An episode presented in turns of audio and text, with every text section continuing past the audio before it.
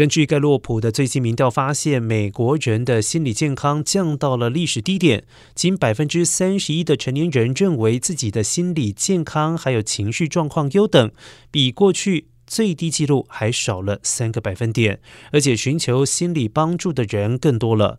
另外，百分之四十四受调的民众认为自己的心理健康很好，自认为优等和很好的总计有百分之七十五，历来最低，也比两千零一年以来的平均低了十个百分点。另外一方面，百分之十七的成年人说自己的心理健康尚可，百分之七说很差，而很差的比率是盖洛普有心理健康调查以来最高的纪录。